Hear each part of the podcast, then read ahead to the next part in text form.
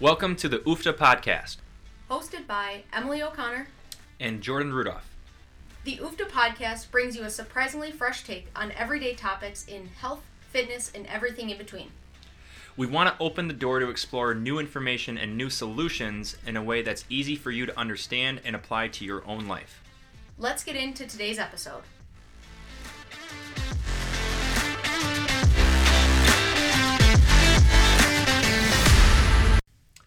Hello, everybody. Welcome back to the UFTA podcast. I'm Jordan Rudolph. And I'm Emily O'Connor. We're back with the double mic. We're going to go with it. Sounding good, looking good, all the things in between.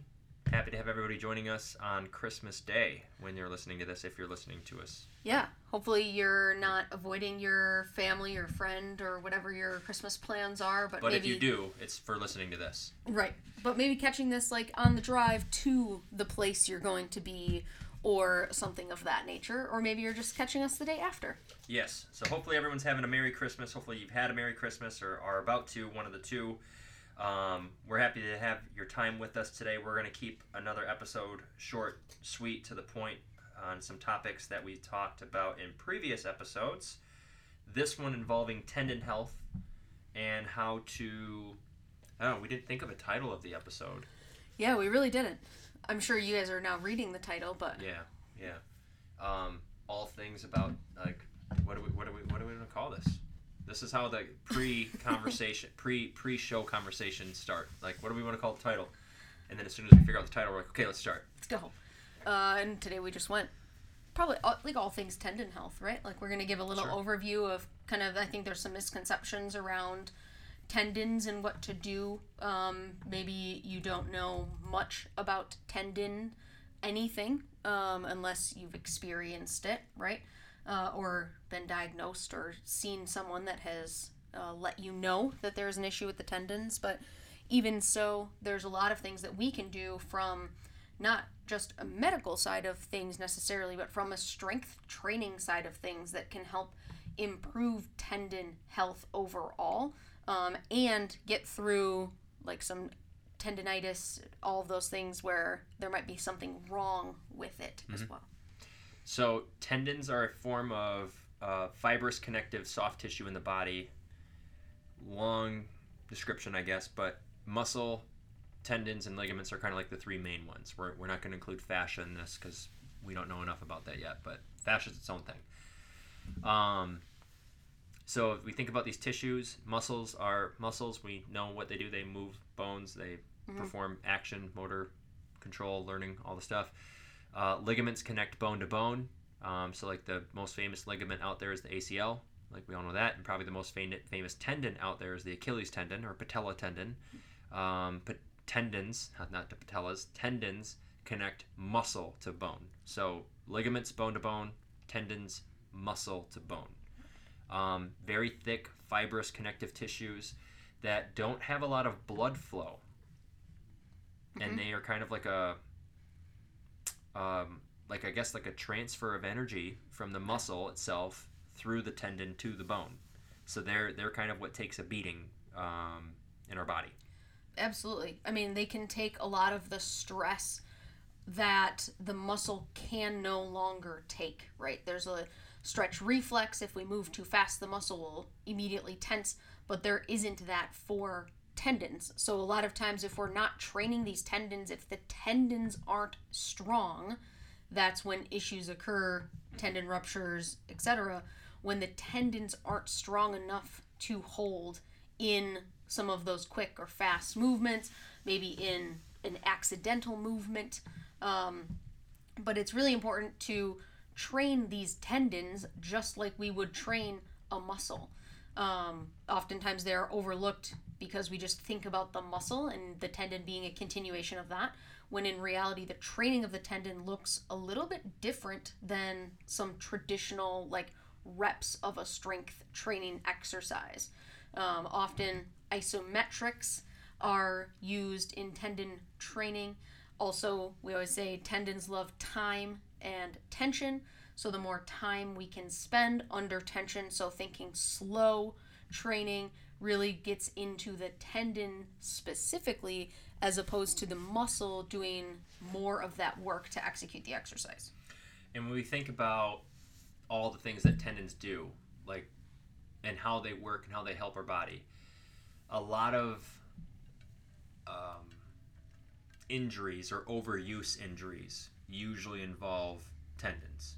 And some of it can be maybe there's a little bit of, um, we can call it a little bit of poor posture during it. Maybe it's just repetitive posture.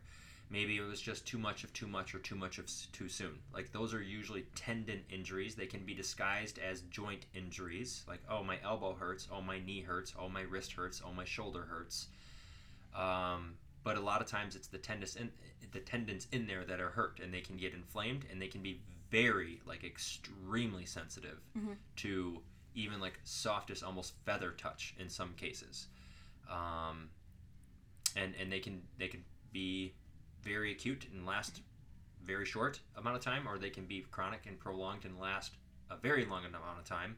And depending on what happens with those tendons, um, is almost dependent on like a diagnosis of how the tendon is performing or what the tendon is doing too. Um, so you might have heard of like tendon, tendon tendinosis, tendinopathy, tendonitis. Like these are all the same things essentially, but just a different part of the timeline, and also depending on which healthcare or fitness professional you're talking to, they're they, they're all essentially the same thing. Um, but that's just basically a quick way that we can define a diagnosis and also uh, understand like where your tendon health is at Mhm. too. Well, and what you touched on there is there really is two types, or like across the stages and the lifespan of a tendonitis type of issue, where it can be more acute, right? Short, sweet, this is something you know exactly what had happened, it just flared up. Often in those cases, more movement, more activity will make this worse for someone. The symptoms will like get worse throughout over the course of whatever aggravating movement you're doing. And in those cases, treatment looks a little bit like taking some time off, avoiding some of the movements that are causing those tendons to be overworked, to be overused repetitively through whatever the situation might be.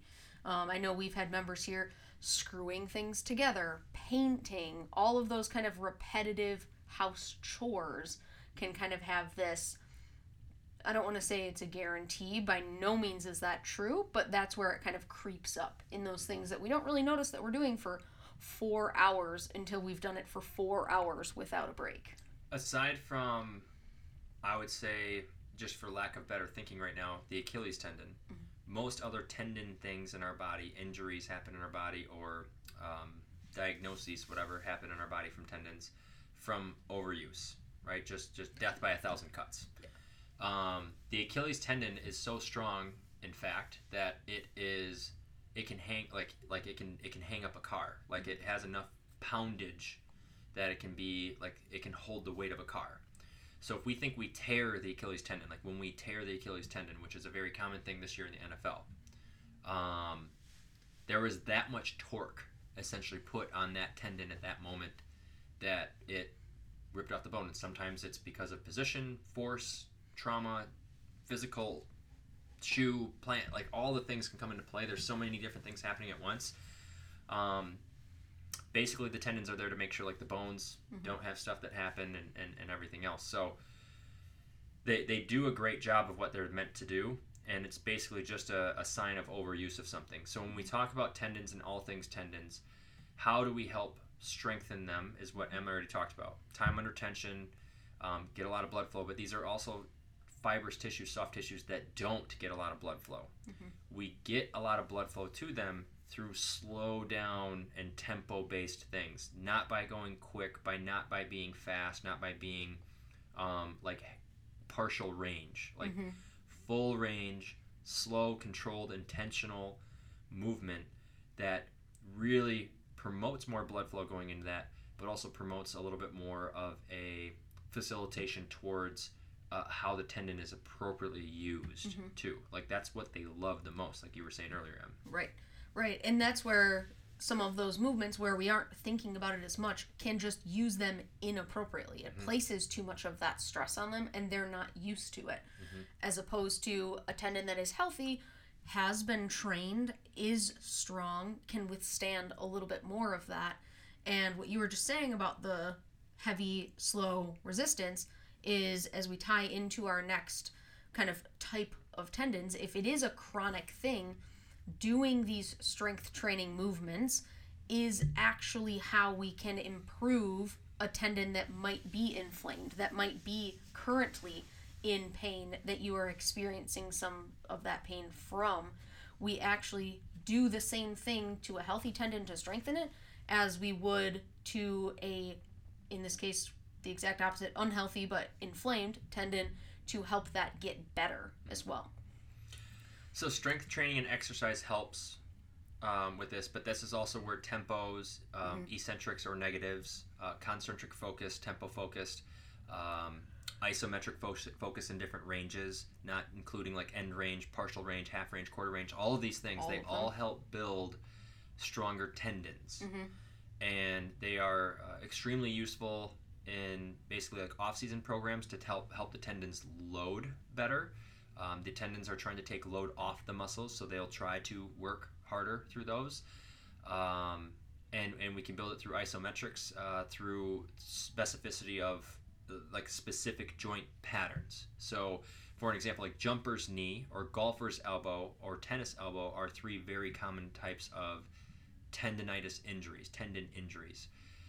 Those all uh, have a parameter that we'll go through here in a second, but we can also help, not necessarily maybe prevent all of it, but we can help restructure and almost get in a way to bulletproof the tendon prior to injury if we know the mm-hmm. person's going to be overuse. Like for our for our basketball players, for example, we're working through a lot of different things to help restore that before their season starts in the off season, so that they can go through the whole season and not have to worry about the overuse of jumping. Pretty right. self-explanatory. Golfers we're working on this in their off season a lot, and we're managing it during the season a lot. But if they go and play six rounds in a week instead of three, you just doubled the amount of rounds, and, and that's going from on average 100 swings per round, not including all the range or all the practice, to now 300 like you like the, you the amount right yeah. like you said earlier people are painting or mm-hmm. doing screwing something and building something at home we're, we're not used to that motion and it's the total volume that you have to pay attention to, right? Like you just referenced sports, but the painting and the house cleaning and all sorts of things, right? Like we've all had the house project that we just need to get done and off our plate. Mm-hmm. But if that's going to be so much volume and repetitive of bend, extend the elbow, bend, extend the elbow, bend, extend the elbow, on top of we're probably not really paying attention to what the shoulder's doing and all of that. So that might contribute to over and over and over it's going to lead us down a path that the body just isn't ready for, where some of this stuff can acutely crop up and start to pop up, and we start to feel that tendon get a little annoyed with us. Yeah. Yeah. So let's help people that are going through this tendon part of it. Uh, we've kind of talked what could cause tendon stuff. Mm-hmm. We've talked how strength training and exercise can help. What happens then, and maybe we go over those definitions of this uh, very early onset quote unquote tendonitis that somebody has? I think the biggest question that is the differentiator between kind of this acute and then the long term is does it get better or worse with activity? Because the answer to that question will dictate then what approach do we need to take. Mm-hmm. If you notice yourself doing something and the more you move, you're like, oh no, my body's warming up, like it's feeling better okay, that probably means we're closer to that chronic.